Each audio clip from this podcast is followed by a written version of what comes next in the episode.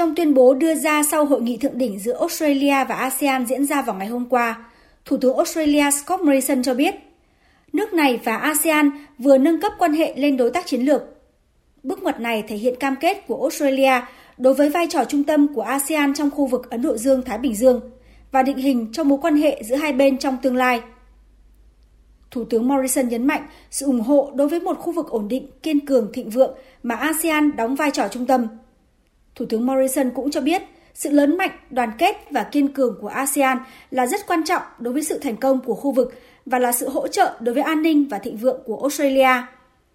Nhân dịp này, Australia cũng công bố khoản viện trợ bổ sung lên đến 154 triệu đô la Australia cho ba dự án hợp tác với ASEAN.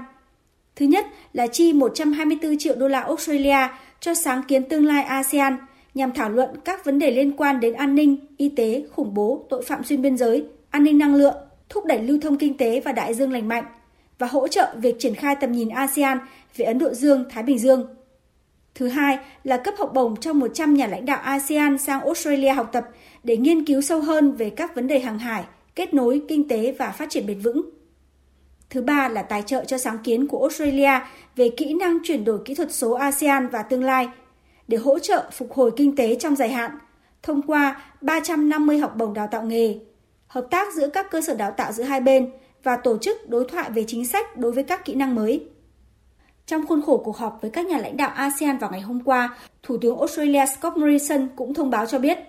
từ nay đến giữa năm sau sẽ hỗ trợ thêm ít nhất 10 triệu liều vaccine ngừa COVID-19 cho các quốc gia ASEAN. Đây là khoản hỗ trợ bổ sung bên cạnh 4 triệu liều vaccine đã được chuyển đến khu vực này và 20 triệu liều vaccine khác đang được Australia mua để cung cấp cho các đối tác ở Đông Nam Á thông qua UNICEF. Trong đó bao gồm cả số vaccine mà các quốc gia trong khu vực nhận được thông qua sáng kiến đối tác vaccine của nhóm bộ tứ mà Australia đã đóng góp 100 triệu đô la Australia để triển khai.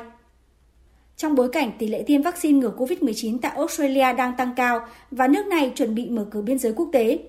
Thủ tướng Morrison cho biết sẽ tiếp tục cùng làm việc với các quốc gia Đông Nam Á nhằm đạt được thỏa thuận về hành lang đi lại an toàn. Là đối tác lâu đời nhất của ASEAN, những cam kết mà Australia đưa ra tại hội nghị thượng đỉnh với các nhà lãnh đạo ASEAN và các hội nghị liên quan thể hiện sự mong muốn duy trì quan hệ chặt chẽ, sâu rộng và lâu dài của Australia đối với khu vực, nơi đóng vai trò quan trọng đối với an ninh và sự thịnh vượng của nước này.